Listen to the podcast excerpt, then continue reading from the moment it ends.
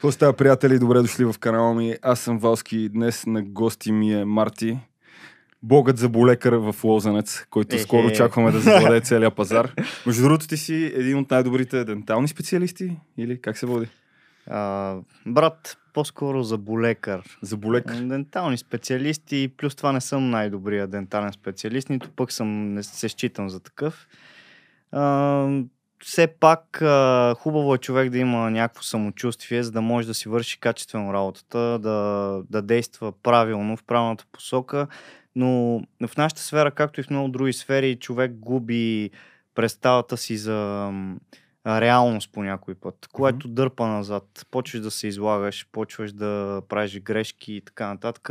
Просто за болекар. В смисъл това от- се случва, примерно, защото си много уверен или Точно. много надъхан или А, много си ти пораснали крилата. Крилата, брат. Мгм. Крилата винаги по някой път се получава така, че човек трябва да, да, да знае откъде е тръгнал, откъде е почнал и колко още му остава да извърви като път. Добре, ти как реши да стане за болекар? Защото с тебе се познаваме от времето в Херкулеса, в фитнеса, Човек, в Люлин. ние, ние с тебе а, тренирахме заедно, Да, реално, в една дупка, така да се каже, В обаче едно мазе сега. Мазе, брат. Мазе. Не, дупка мазе.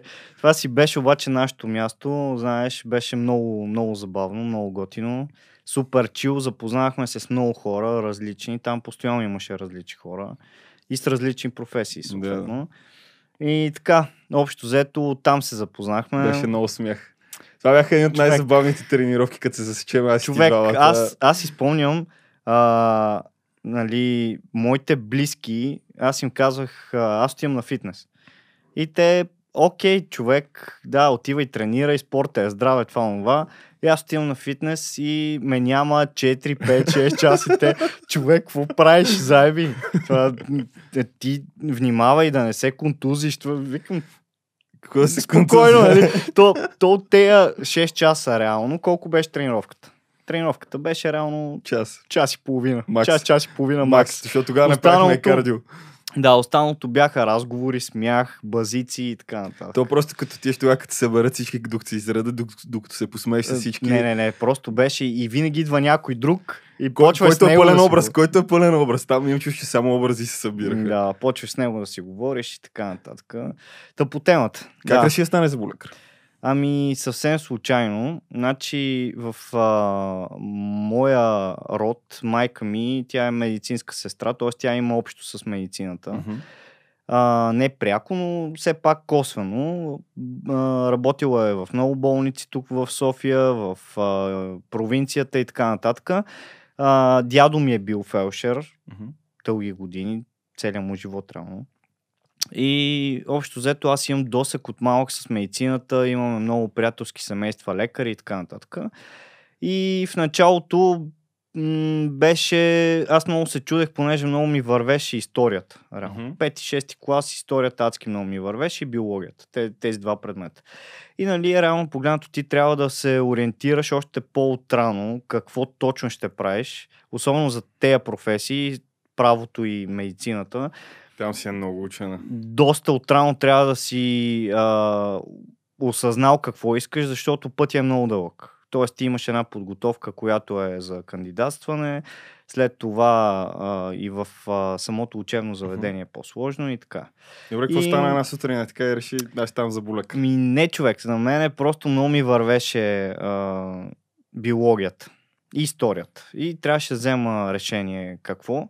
Аз а, не го крия от никой. Те повечето ми близки приятели го знаят това нещо, а и повечето ми приятели като Мгм. цяло го знаят, че аз а, не съм а, завършил, не съм учил в София и не съм от София реално. А, аз съм израснал в едно малко градче в близо до Враца, Мездра се казва. Мгм.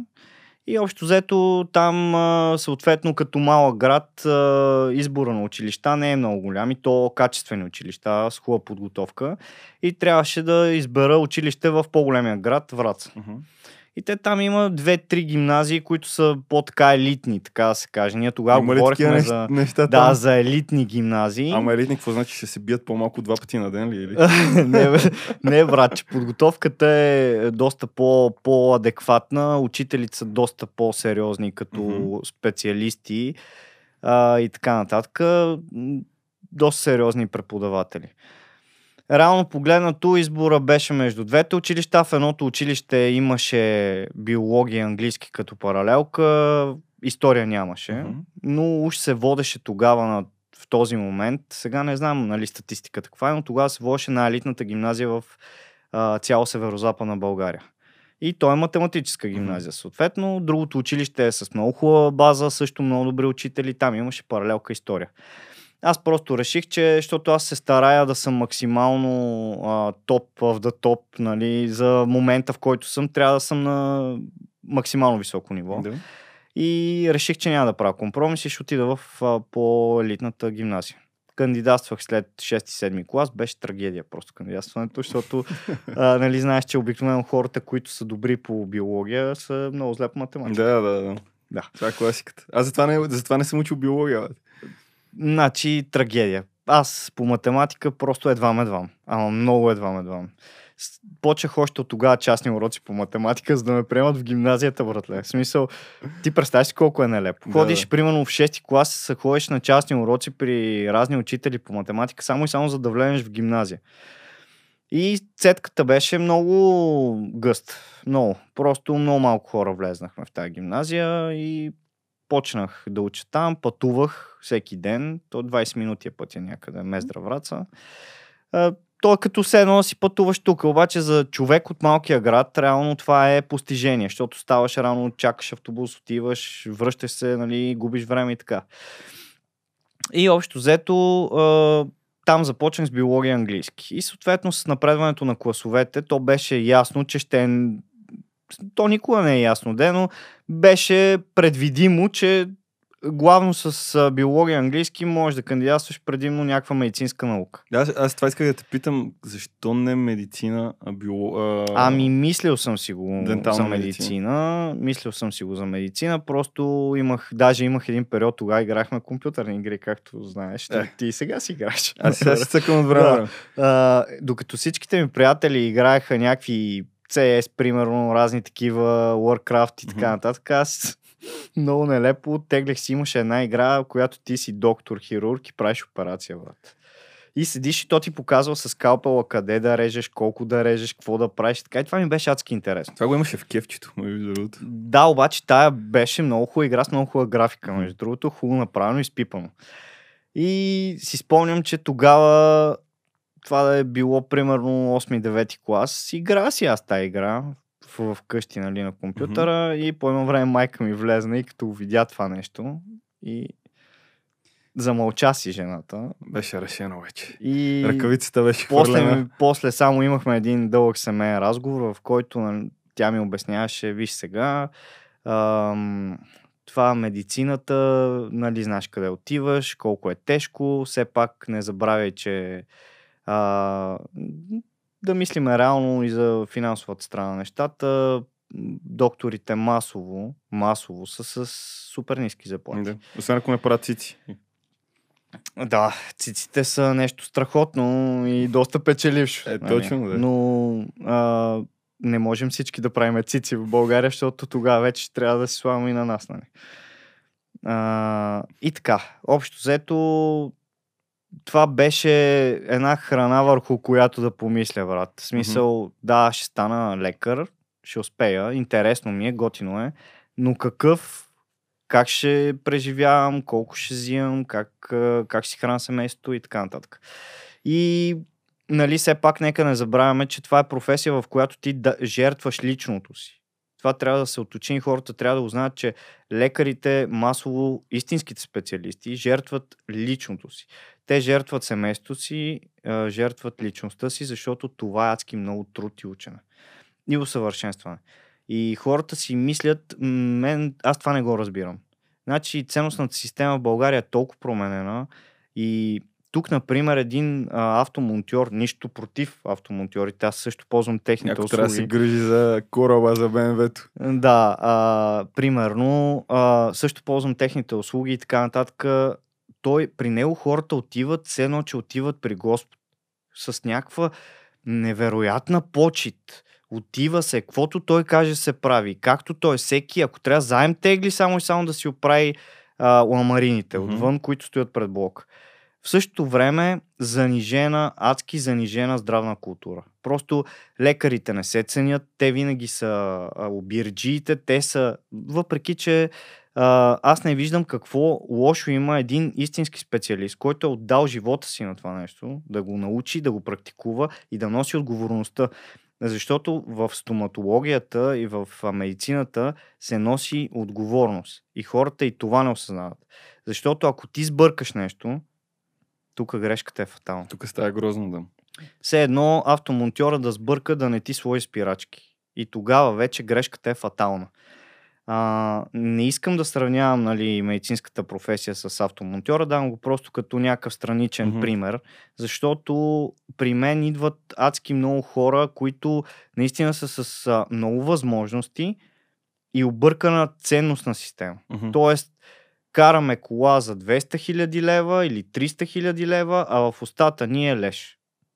Бориме се за някакви протезирания, най-ефтиния вариант, бориме се за нещо, което адски неудобно, а, адски м- не възвръща правилно функцията и въпреки всичко, само да има нещо. Да има там да Просто се- там нещо да се яде, Обаче, нещо те, да те, се... според мен те изобщо не осъзнават как им рефлектира това на цялото здраве. Смисъл, цялата... Да.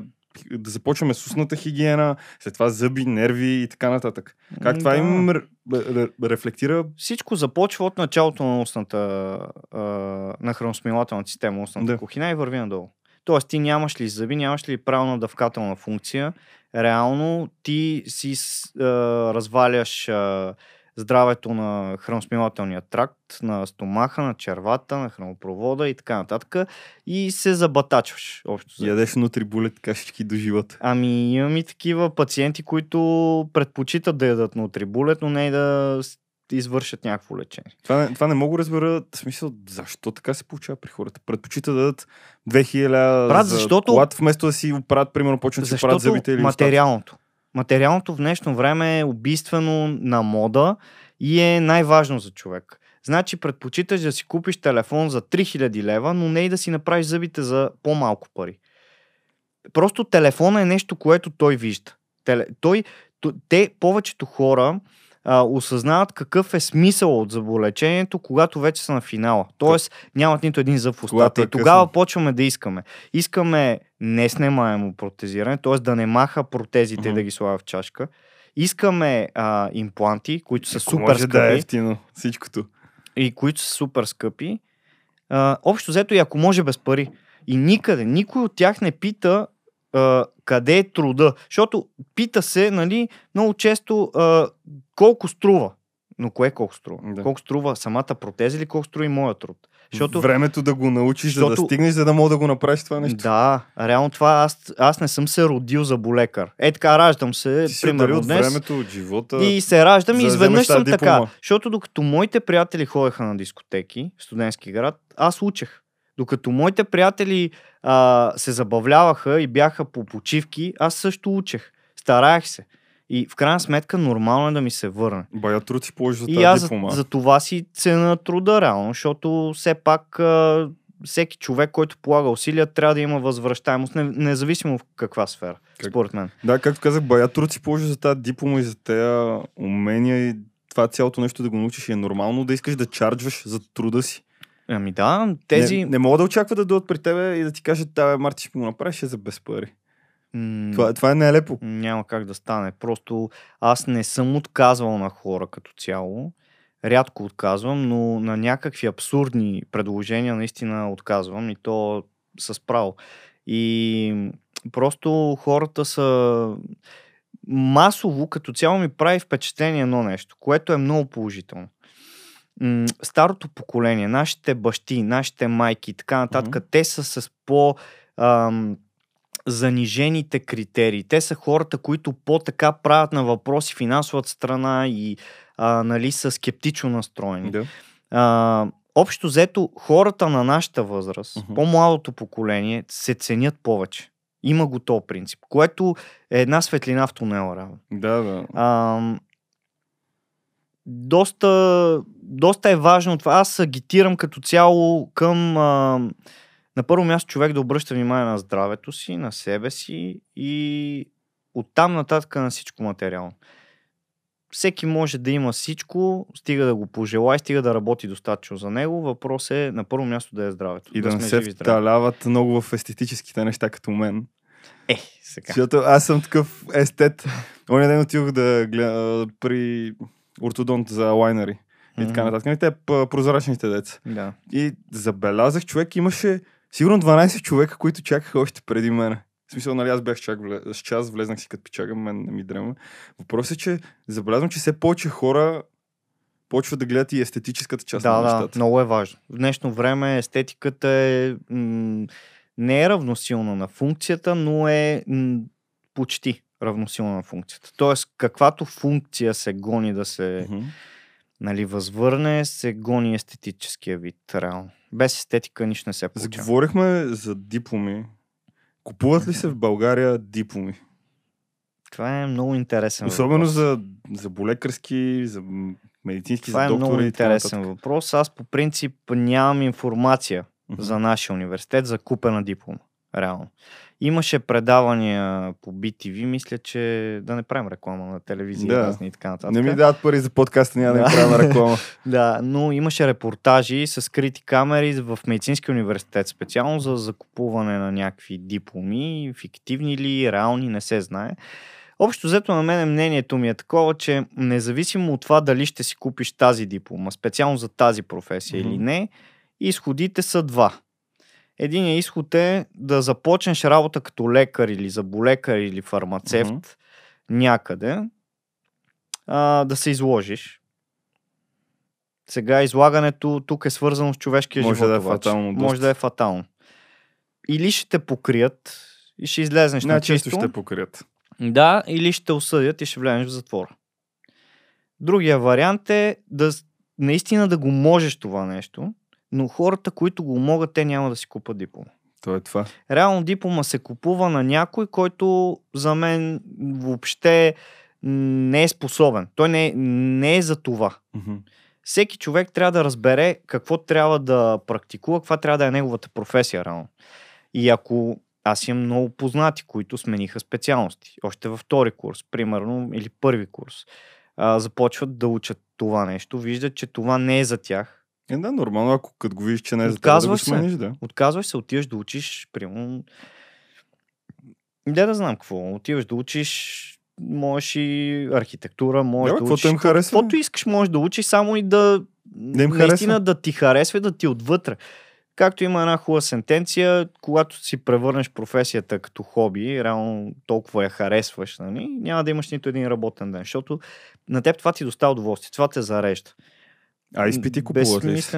М, за изпити, то, то това беше реално... Нека да слеземе на по-низкото Да, ниво. то това, такъв беше реално репортаж за закупуване на изпити. Реално, не на дипломи. За дипломи нямам информация, но за изпити, както във всеки един български университет, реално, може би да. Парата шефа. Еми, до някаква степен да, но като цяло университета е доста стегнат и там, виж, то, това, че ти примерно ще си купиш един изпит, това също не ти помага в случая. Изобщо. Защото изпитите са адски много. Те са над 50. И реално ти нищо не постигаш. Ще купиш един, ще купиш два, обаче нагоре вече става цетката още по-сериозна. Да, да, и за още повече пари почва да играят и по-трудно и по-трудно. Ми не, то не е само парите, реално погледнато, за да стигнеш на финала. Усилията, трябва да положиш усилия. Не става. Просто тук е много комбинирано, защото специално в нашата сфера, стоматологията, малко хора знаят и са наясно и явно те не... Те си мислят, че ние учим само зъби. Реално ние не учим Е, не, не, вие не учите само за това. бе. От първи до трети курс е общо медицинска подготовка. Учиме анатомия, физиология и всички други медицински специалности почти наравно с медиците. Малко по... Конспектите са малко по... Да, бе, но а, пак учите съкратени. общата медицина и така нататък. Да. смисъл, Не е като да, да учите само как да ми отвориш зъба, ми го затвориш, да, направиш и вече пломба. от е. трети курс на там, освен общо медицинските специалности, се включват и нашите. И става двойно по-трудно. Реално погледнато ние учим две специалности в едно. Медицина и стоматология, само че медицината е по-кратък вариант, по- по-збит. И така.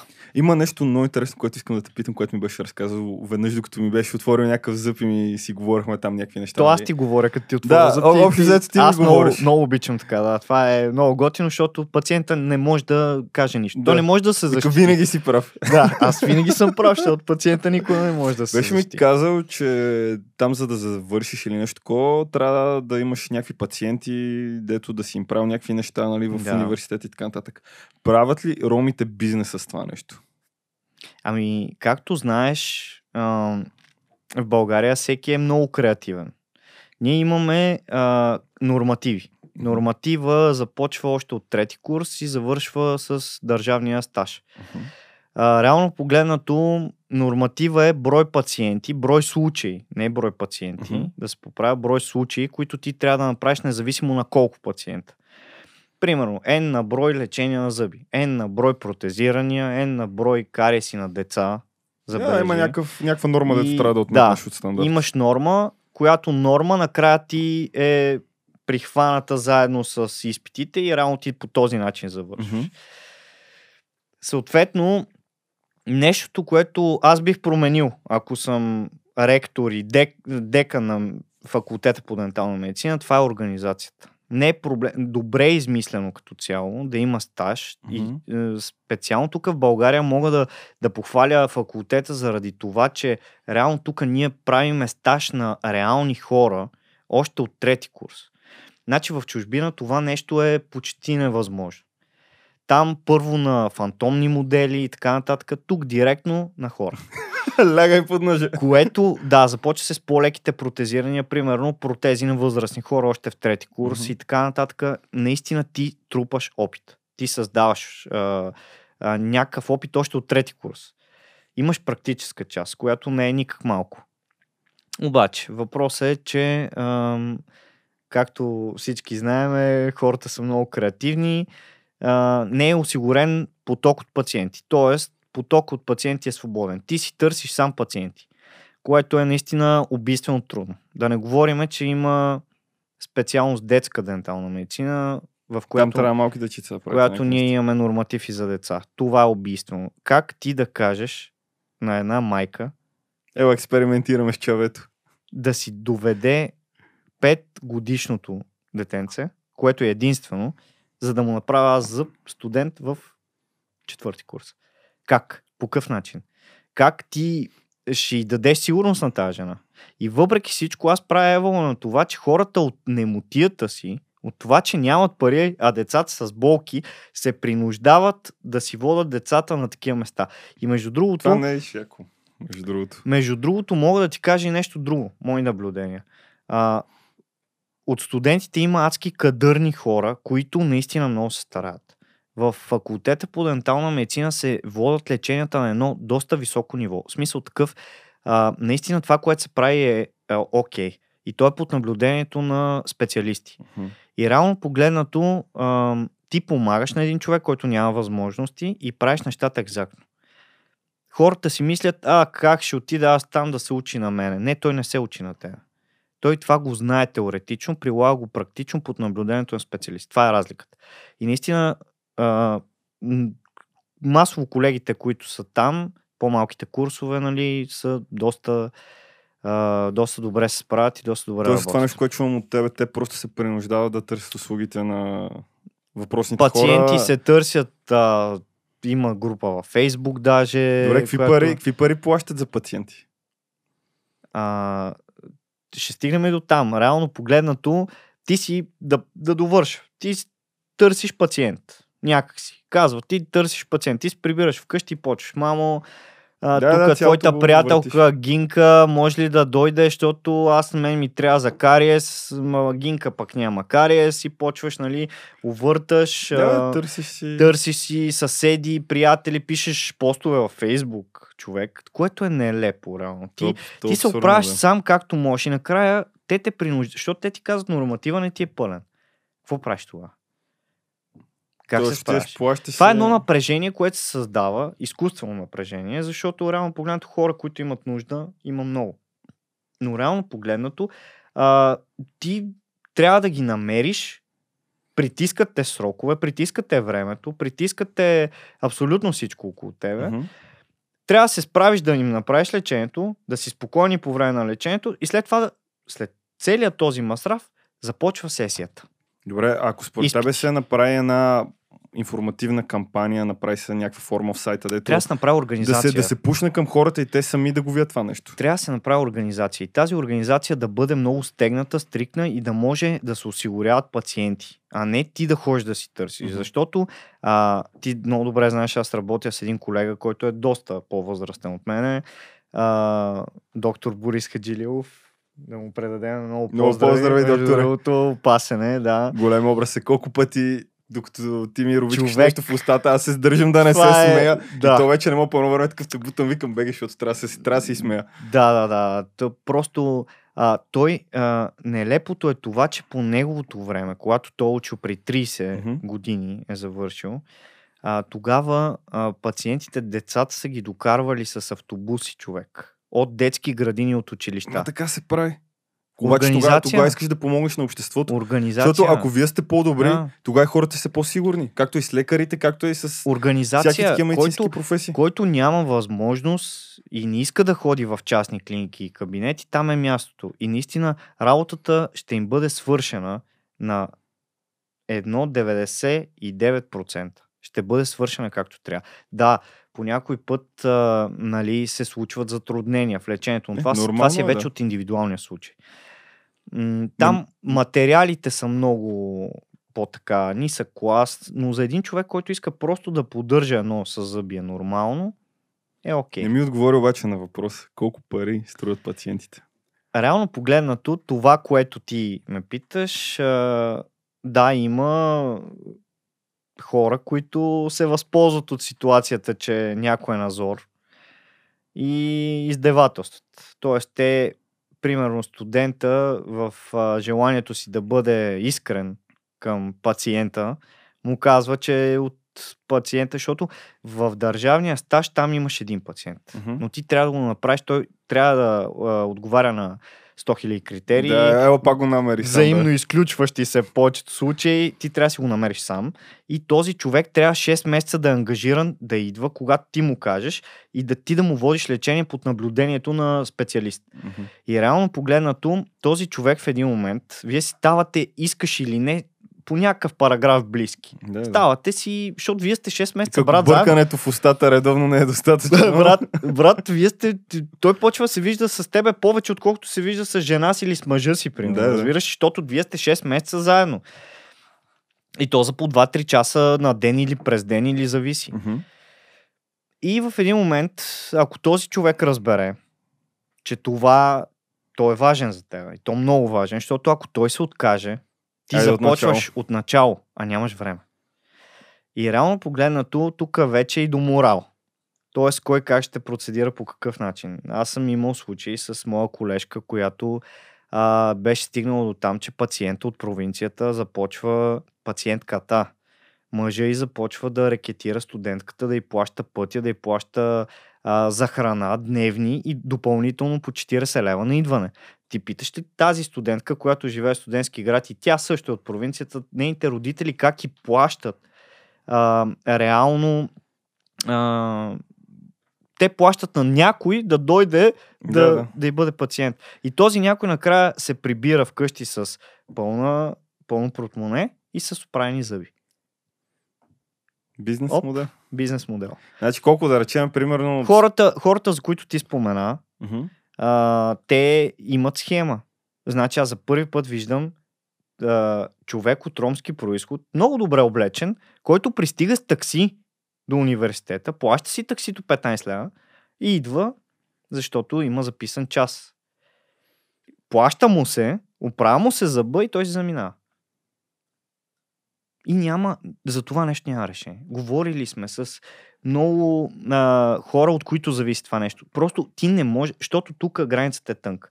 Първо, нищо не можеш да му направиш на този пациент, поради простата причина, че той е в правото си. Той е дошъл като пациент. Да, да. Второ, от правна гледна точка ти го дискриминираш, ако му откажеш лечение. Ти, не, ти си лекар, ти не можеш да му откажеш лечение.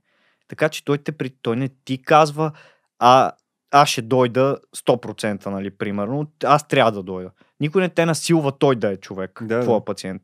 Обаче, когато ти си в позиция, в която ням, не можеш да намериш дете, избор, примерно, да. за вторник, за в 2 часа, и Щеш, прибягваш щеш. до платените услуги на, Това като с проституцията малко ми звучи, ама, на ама си я баш така май. господин Ром, който води трите си деца и той ги чака в фойето и И си, ги, при... само ги раздава по етажите. И си прибира парите, чиста Да. работа. Наистина, това е, аз не го определям като проблем на университета. Това е проблем, който е създаден от тези хора. Тоест, те, те са си го измоделирали на базата на тарикатлък дали и така играят нататък. с ромите и те от университета нещо отгоре от ръководството партия за цялата схема? Защото тук не знам, съм знам че има и много чужди студенти, които идват да учат тук, които хвърлят доста пари. И Не ня, няма да се очуда да има някаква врътка. Не съм сигурен. По-скоро няма врътка. Тук е въпрос на някаква дезорганизация и на това, че никой нищо не може да направи. И те, Мгм. то благодарение, използва се тук някаква слаба черта на, на институцията, разбираш. Ясно. Просто се използва това, че няма как да ги хванеш, няма документ за тия пари, че те са ги дали на някой.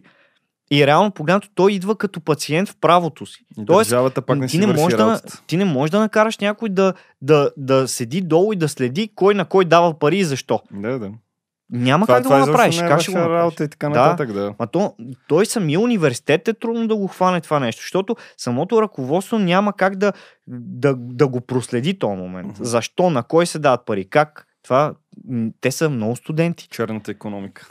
И така. Това но аз това ги приемам като някакви неща, които те не са нормални. Нормални са в България. Минал съм през тях, но са нормални. Нормални България. са в България. Но такива Да. нелепи неща са нормални Със в България. сигурност университета ни е много а, Все още произвежда добри специалисти. Наистина. Аз а, вярвам в това и като цяло а, трудно е обучението. Имаме страхотни преподаватели. Между Мгм. другото, имаме истински специалисти, с които се гордея като цяло, защото в а, областите и на денталната медицина и на медицината наистина има преподаватели, които и са склонни да ти помогнат, склонни Мгм. са да ти обяснат, да те научат и те, те ти дават пример. Те те амбицират, защото ти виждаш, че примерно един от а, тях, давам за пример, създател на програма за дизайн на усмивката. Мгм. И това в световен мащаб. Ей. Е, вълта, да. Не, В бъл- колаборация българите- с друг а, Българите специалист. винаги са имали много добри лекари, заболекари. Имаме страхотни Особено специалисти. 90-те и преди това всички са идвали тук да се учат при нас. Да. Защото при нас са супер добри специалисти, супер кадърно, обаче държавната ни организация мачка всичко. Държавната Мачка организация. специалистите, мачка малкия бизнес, след това като хора са излезат от този университет и се опитат да направят някакъв бизнес, държавата не им помага по абсолютно никакъв начин, за нищо. Тя дори те граби и те мачка. Да. Лошото е, че държавата те притиска, брат. Ти просто в някакви ситуации си... А, после, защо лекарите, примерно, взимали пари под маста, защо в държавното се използва, държавната институция, примерно някаква болница, се използват кабинети като частни, т.е. преглеждания, прегледи частни в държавната институция и така нататък. Защото когато ти даваш на един лекар, който е учил примерно 30 години, му даваш 900 лева заплата и той трябва да гледа семейство и така, ами да, той ще търси друг начин. Много ясно, да. В смисъл, той, той вече е толкова смачкан, че търси някакви други И варианти. пак идваме до това, че просто няма друг вариант. Много са малко лекарите в България, които взимат страхотни пари. Наистина, а, изключвам пластичен хирурзи и така, тем подобни, нали, да. Но наистина много са малко а, и въпреки това, тези хора, които правят тези страхотни операции, лапароскопски и тем подобни, а, наистина изключително виш пилотаж. Те, дори парите, които взимат са малко за това нещо, защото няма какво да се... ако го направиш в Штатите или в Канада или в Германия или Точно- в някоя нормална държава. Точно това исках да засегна. Аз а, си позволих на няколко мои пациента да, да спомена, нали, като, просто като сравнение, каква е разликата между, примерно, Швейцария и между България, като заплащане на услуга, От дадена услуга и тогава, нали, това се прие като, добре се прие, нали, като разлика. Някои го приеха малко по-остро, защото, нали, стандарта в България е си къв, а там еди си какъв. Но реално услугата, трудността на услугата и материалите, с които ние работиме, които са производство от Австрия, от Да, бе, хубаво Швейцария и така нататък. Те не, ние не сме си измислили тук някакви материали, с които да работиме, които да си наш патент по-ефтин, разбираш. Някой в гараж в мезера, някой го е забъркал Да. и тук го ползвате. Реално те са материали, които се вкарват на цената, на която се продават и там, се вкарват в България. И ние работим с толкова скъпи материали. И ето защо услугата е толкова скъпа, защото ти слагаш в стоматологията е така. Ти слагаш а, материала, слагаш цената на труда, слагаш времето, имаш хиляди други неща, които използваш. Ами добре, аз в моя случай, примерно, кабинета е на колегата. Мгм. Ако плащах найем, ако плащах оборудване, какво правим? Да, бе, така е. И хората не го оценят това нещо. И хората викат скъпо ми. е. Еми, Какво да Да направим? ти платят за времето най-малкото. В смисъл, това трябва да го мислят. Ти И имаш това време, имаш други труд, неща. ти имаш... Да. Прекалено много фактори Като са... цяло, на мен ми прави впечатление, че младото поколение е доста по... Ам, доста по-разбира ситуацията, оценява я, оценява услугата, сме- оценява си здравето, което е много важно. Просто тук вече а, засягаме една друга тема, темата на необясненото и темата на необученото. Не толкова, че те не си ценят здравето и не искат, нямат Мгм. желание, а това, че примерно те се нуждаят от човек, който а, първо да им спечели доверието и второ да им обясни. Обяснението за мен е на първо място. Мгм. Това е все едно, примерно идва една линейка сега, взим- вземате, карате към някаква болница, ти питаш какво става, какво Никой става, не казва. никой не ти казва, всеки мълчи с маската, карате е, с една количка, затваряте в една стая, след това те взимат, карате към операционната и никой не ти казва какво става, брат. И ти си в някакъв шок, какво се случва, нали? Мгм. Питаш и никой не ти казва. Тук е същото. Реално, всеки трябва да бъде информиран какво му се прави, как му се прави, какъв е плана на лечение, колко ще, нали, колко ще струва, това е ясно, но какво ще се прави, той трябва да разбере. И А, защо се прави? Всеки един мой пациент знае, че аз обяснявам. Обяснявам какво ще направя, как ще направя, кое е по-добрия вариант, какви са другите варианти. Тоест, ти трябва да знаеш как да го направиш, а, да, да знаеш как да му го обясниш на пациента. Никой пациент не е длъжен да е учил стоматология, че да разбере какво ще му се прави. Но има достатъчно варианти на нормален език ти да Мгм. обясниш кое е по-добро за него, така че да му бъде разрешен проблема. И да се предпази съответно, защото профилактиката е също на водещо място. Те са профилактика, функция и естетика. Ясно. Реално трите. как- Искам да те питам също така за още нещо супер интересно. Как се почувства на първата ти реална манипулация на реален човек за първи път, като хвана и бръкна в устата на някой? То, Няма да го вадим от контекста това нещо. то беше много забавно. Беше забавно поради простата причина, че ние реално, когато в университета нямахме пациенти, Мгм. Съответно ние си бяхме пациенти.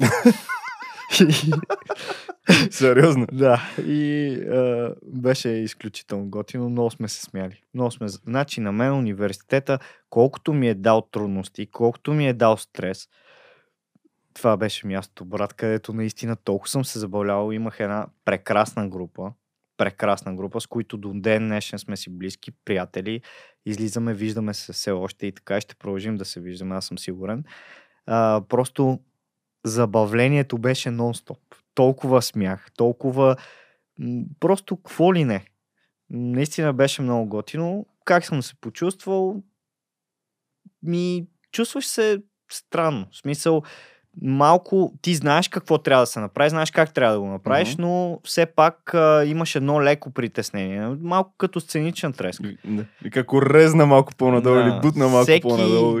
Зависи какво правиш. Реално хирургичните манипулации са по-отговорни и по- по-трудни, защото там наистина а, мо- могат да станат доста съкатулъци, така да се каже, на жаргон. А, реално погледнато, всяка една манипулация в устната кухина е много отговорна. Да имаше опто зад мен. Не трябваше да много- го вадим, трябваше да е друга. много, много внимателно трябва да се преценява всичко и много трябва да се внимава чисто мануално. Защо? Защото всеки един уред на нашите стоматологични столове, Мгм. турбини, микромотори и така нататък, не знам дали знаеш, но са изключително опасни. Значи турбината развива адски много обороти. Ако, примерно, един самолетен двигател, не знам колко развива, ти ще ми кажеш, защото разбрах, че си фен на някакви самолети. Е, на бойните, да, ама. Да. Чак толкова индип не съм ги гледал. Аз съм повече фен на уражейната част. да. Обичам експлозиите. Една турбина ракети. развива над а, 100 000 оборота. И той е на въздух, реално. Това нещо, изпуснато в устната кухина, може да направи чудеса. Реално внимателността, полето за работа, защото ние имаме м- изключително затруднена видимост все пак. И Спомням си, отвори уста, не мога да видя, не мога да видя, чакай да с огледалцето. трудно е, като цяло е трудно. Наистина отговорно, трудно и много внимателно трябва да се подхожда. Това са основните неща, които съответно Е, че Човек. добре, първият път беше притеснен. Ти първи път какво трябваше да правиш реално? Аз винаги, виж, аз винаги съм си вярвал. Аз никога не съм заставал пред пациента да трепера и да, да си викам, леле, сега какво ще правя, нали, как ще се справя, как... Има ли такива, дето треперат, дето се притеснят? Някой да е припадал от кръв нещо, нещо. О, имали сме всякакви случаи, хората са различни. Аз никога няма да съда човек, който примерно а, се почувствал зле или мой колега, м, по, особено по време на обучението. Да, имало е такива случаи. Все пак и поставянето на анестезия, опойките, така наречените. Моето любимо нещо. да. И общо взето това са неща, които са си така трудоемки. Хората, всеки, всеки според индивидуалното си психическо състояние ги приема по различен начин нещата. И от моите колеги. Смисъл, м- зависи колко си вярваш, колко си смел, колко знаеш, защото това е на първо място, да знаеш какво правиш. Все пак, а не, не отиваш знаеш- там и... Защото незнанието води до една така по... Ставаш по-притеснителен, по-мнителен, по... Не си сигурен какво точно правиш, как да го направиш, дали ще стане. Да почва да се притесняваш и да, Да. се чуеш дали така ще стане, дали така не стане. Много е важно. Това е във всички неща е така. Добре, а, какви три съвета би дал, защото много наши набори вече са майки, бащи с деца и така нататък. За децата им. Те ги пишеме половината в категория бегали. Ама за децата им, какво могат да направят за децата си, за да избегнат проблемите с зъбите и така нататък? Примерно, какви храни да им дадат. Някакви три неща, които би им казал. Ми, за децата специално, а, както и за възрастните. Значи, при децата нещата са малко по-сериозни. Това задължително е да отидат да потърсят а, детски специалист, който наистина да ги напътства през целия растеж на детето. Защото той ще даде повече информация и за отглеждането на детето, как, по какъв начин трябва да се спазва устната хигиена и така нататък. Трите ми съвета по-скоро биха били насочени към хората като цяло. А, много е важно, изключително важно човек да внимава първо с какво се храни. Да ходи а, редовно на, на преглед, говорим. Не да си прави някакви лечения, които не са уточнени. Прегледи, редовни прегледи, редовно отстраняване на зъбен камък, плак, лечение на кариозни лези и така нататък. Хората трябва да разберат, че колкото по-отрано и редовно го правят то- това нещо реално, те а, по този начин се предпазват за в бъдеще. Тоест има една профилактика. Тази профилактика съответно предпазва тях, техните зъби и се знае, че всичко е под контрол. А, храненето има значение приема на въглехидрати. Редовното миене на зъбите също е от изключително голямо значение. Под миене не разбираме, там нещо търкаме с четката. А, не е срамно, никога не е срамно да застанеш при твоя заболекар срещу него и да му кажеш, че не знаеш как да си почистваш правилно зъбите. Тоест, попитай. По-добре да ти бъде обяснено в детайли. Кое как трябва да стане, по какъв начин, за какво време, колко минути четкане, какви конци, каква четка, каква паста, водата за уста, кога, къде, как и така нататък. И пълната информация получили се и един човек спазва ли това нещо редовно, със сигурност ще намали проблемите си с зъбите драстично. Реално погледнато, масово хората не обръщат внимание на оралната хигиена, а тя води до всички осложнения останали. Нали, генетично обременените хора също страдат, зависи какво е заболяването, да. Но нещата а, там също до някаква степен могат да се контролират с оралната хигиена. Общо взето майката на Информацията. всичкото е превенцията, според мен. Превенция, информация. Това е. Двете неща са е, изключително важни, за да можеш накрая ти да си наясно какво правиш. Мгм. Защото масово хората си мислят, че заболекаря е човека, който ще оправи проблема. Проблема се оправя двустранно. Той се оправя от нас самите и от заболекаря. И съответно ти полагаш усилията, които трябва да полагаш, за да не се налага да се прави по а, обемно лечение или примерно да, да се запускат нещата, Мгм. така да се каже. Тоест всичко да бъде под контрол. Когато аз като заболекар видя нещо, което трябва да бъде отстранено, трябва да бъде оправено, дали ще е кариозен процес някакъв, който трябва да бъде спрян или примерно лечението по по-осложненото лечение на зъби, а, тогава вече това се прави от мен. Но основното лечение, лечение и превенция, което сам човек може да си направи, това е чрез оралната Помогни хигиена. си сам, за да ти помогне за болекарят ти. Точно така. Помогни си сам и за да можеш да си запазиш а, зъбите и като цяло да имаш едно наистина добро орално здраве. Добре, какви са най-големите грешки, които си виждал, примерно, родители или хора да правят с храната си, с децата си и така нататък, за което по някакъв начин да им прецаква зъбите? Брат, 21 век сме. Всичко а, вредно, реално е вредно и за общото ни здраве. Това са а, съответно бързите въглехидрати, чипсове, шоколади, коли, газирани напитки, най-различни други спортни напитки, а, напитки, които съдържат прекалено много въглехидрати. А, сладките неща ги казахме, а, допълнително тестени продукти и така нататък. Те реално а, ускоряват и участват в кариозния процес. Кариозния процес, това е процес, това не е нещо, което изведнъж, изведнъж се е появило. Това нещо се появява реално при разграждането на въглехидратите и а, то е взаимно свързано и с други фактори. Реално погледнато, ако липсва хигиена, Мгм. тези въглехидрати се задържат по-дълго върху зъбите. Те се разграждат от микроорганизмите до киселини. Киселините разяждат зъбите. Мгм. Това е в а, общо казано. Нали?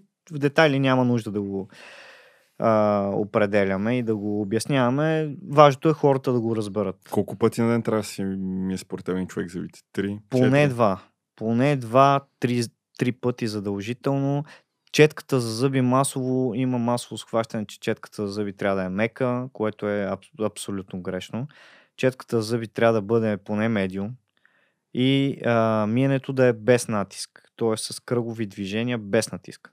Току-що в момента се почувствах много грешен, защото давах някакви пари за някаква супер хубава мека четка, дето пропагандира, че е Реално, реално пропагандата и рекламата е едно, но истината е съвсем различна. Трябваше да се допитам до теб преди да я взема. Да.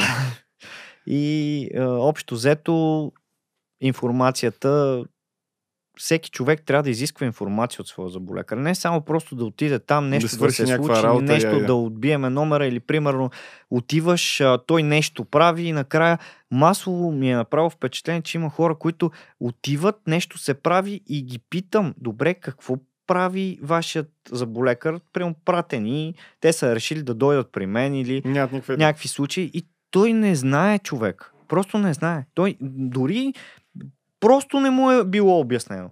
Той не е виновен в повечето Е, да, да, то. Обаче, а, може би не е виновен и моя колега. Просто не, не се... А, Комуникацията е някаква. комуникацията не е имал. Аз това се кефа на новото поколение, нали, вече, защото ние превземаме малко всякакви професии, нали, всякакви слоеве на властта и така нататък. Лошото е а, именно и това, че вече интернет. Общо взето, много хора си идват подготвени. Да, само това, което тръгнах ти кажа, че Което в момента е хората грешно. търсиме информацията. По-младите, които сме, ние търсим информацията. Примерно аз като дойдох при теб, какво, какво се почна? Спомняш си. Ама я ми обясни това, ама това, ама това, що не е ти, това, що... ти се беше подготвил доста сериозно в, от интернет пространството. Реално погледнато, а, златната среда е някъде а, ти да имаш доверие на твоя заболекар, той да ти обяснява добре нещата, да имате добра комуникация двамата и когато нещо не ти е ясно или ти си видял нещо, да го попиташ него и да, да се довериш на неговото мнение. Защото това, което се пише в интернет, това е една суха информация. Мгм. Реално погледнато, трудно е за обработване, асимилиране и да я осъзнаеш. И когато ти не си много наясно с това нещо, не го разбираш, а отиваш и го сервираш на твоя заболекар, че искаш това, примерно, да се случи. Мгм. Защото аз идвам, имам а, много а, пациенти, които идват и те са направо с готовите желания. Аз не съм нито духчето от а, вълшебната лампа, нито съм а, в магазин за плод и зеленчук. Да, Тук да. не идваш ти с готова диагноза и с готови желания. Тук аз определям диагнозата и аз ти поставям лечението. Тоест, аз ти казвам дали това е възможно да се направи, доколко е възможно и дали е сигурно. Мгм. Защото все пак аз нося и отговорност за това, което ще направи. И ако утре нещо стане, този човек, той ще каже, ти си виновен. Да, да. Ти ми И да прецака потая- и, ти, и ти разваля репутацията и след това става мазал. Еми, масово дела, съдене. Един последен въпрос за този подкаст. Кой ти е най-абсурдният случай, който си имал? Нещо, което е така се фана за главата си бил What the fuck? Брат, ако, Или човека да е бил супер скандален или нещо. Брат, Кое е ако- ако- най-скандалното ако нещо? ти кажа кой ми е най-абсурдният случай, няма повярваш. Само не ми казва аз, защото ще Не. си тръгна от подкаста. Изядоха ми шоколада и ми изпиха колата, брат. Сериозно. Им, имахме един пациент. Как? А, Защо? той е много готин, но е много странен характер. В нашата професия това е, че ти не... Това е интересното. Ти се сблъскваш с различни хора с различен характер. И Да. просто трябва да се примириш с това, че всеки човек е различен. Всеки човек мисли по различен начин и разсъждава по различен начин. Това е просто закономерност, не можеш да го промениш. Да, при теб идват И- всякакви да. индивиди. И докато ние работехме с Боби, и ти знаеш, в чакалнята тя е малка. Да. Кабинета е малък. Има една маса. И аз там си бях сложил колата и шоколада. Това беше преди 4 години. Аз тогава бях асистент на Боби и му помагах. И по едно време се обръщам и виждам как докато ние работим с жена му, той е в чакалнята, то, то се вижда. Мгм. В смисъл не е... Да, да. Той а, нещо гледа там, гледа ми колата, гледа шоколада и жена му става от стола, отиват, сядат в чакалната и почваме да обсъждаме лечението и по едно време той вика, Инче, Инче, вземи си шоколад. Вземи си шоколад, ма, ей, количка, аз, ми, ние сме си го платили. И аз викам, не, не, чакай, това е моя. Той вика, няма моя твоя. И наистина ми изяде шоколад, човек. Просто си взе, изяде ми шоколад и спи ми там половината кола, си спа в една чашка. И това е. И аз направо такъв стоя и си кажа 20 викам- лева отгоре на и си сметката. викам, а, това, ма не, то, то е да, нереално, бе, то, то е абсурдно. Просто абсурдно. М, Възпитание. Възпитание, брат, и, И не, култура. не само възпитание, и култура, и Много начин на мислене, характеропатии най-различни, различието в хората и Добре дошъл в кой, България. е, кой е виновен Аз и защо е такъв. че не? ние преди се базикахме с някакви други държави, че са държавата на абсурда. Не знам си какво, обаче ние сме най-големи абсурд, според мен. Брат, тук в България а, едно... Ние сме мазохисти, ние сме тежки мазохисти на простотията. Тук в България просто нещата са така, че въпреки... Аз съм просто изненадан от това как въпреки характеропатиите на хората, въпреки това, че всеки е различен, има различно мнение, различен живот, всеки се държи по различен начин. И а, тук е много абсурдно. Всичко е много абсурдно. тука- Въпреки това, ние имаме а, добро здравеопазване, общо взето. А, Е, и- Общо почти. е, не, в стоматологията, Е, в интерес на истината, нещата са много Да, напред. стоматологията, Значи- и, стоматологията и циците и, и там те неща, да. Ама до там. Нещата са много добре и са много напред и продължават да се развиват. Имаме страхотни специалисти общо взето. Въпросът е, че просто всичко е много, Страната на абсурдите. много е странно, много е така, просто Нека си го кажем, в страната на абсурдите сме хора. ми, До сега сочихме другите с пръси. ви- Вие ще ги е те, те правят това, те. Обаче реално Не, аз, при нас е мазалото. честно казано, никога не съм... Ние не трябва да сравняваме, брат. Ние не трябва да сравняваме с други държави толкова и така нататък. Всеки трябва да има подход по някакъв негов си Да, начин. бе, обаче тук липса всичко. Тук Марти, липса, да. Не, не, нека си го кажем откровенно. До Колкото, степен колкото е хубаво да се опитваш да го замаскираш и нали, да го представиш по по-мек начин, нали, Ами- с хляб и с да им го дадеш, истината си истина. Не мога да кажеш на черното бяло. И да му кажеш сиво, Различно е. Тук е различно. някакво Е, специално. Та- Така да го кажем, да, различно. Марти, искам много ти благодаря за това, че дойде да ми гостуваш. Брат, и аз. Супер много. Много ти благодаря за поканата. Много благодаря, че така даде поле за изява да си поговориме. Да кажем някакви неща за пред хората. Надявам се да е било интересно. Надявам се да ви е било интересно. Ще оставя И- социалните мрежи на Марти отдолу. Също така, ако искате да ви направи дентална заболекарска консултация, както Благодаря. прецените, всичко ще може да го намерите отдолу в описанието. И мога да гарантирам за него, че е брутален перфекционист, за което много го уважавам. Много ти благодаря. Наистина, много ти благодаря, че дойде. Благодаря. Довиждане на всички. Не забравяйте, оставите коментар да харесате видеото или да се абонирате за канала ми. Аз съм Валски, това беше Марти. Довиждане на всички. Чао.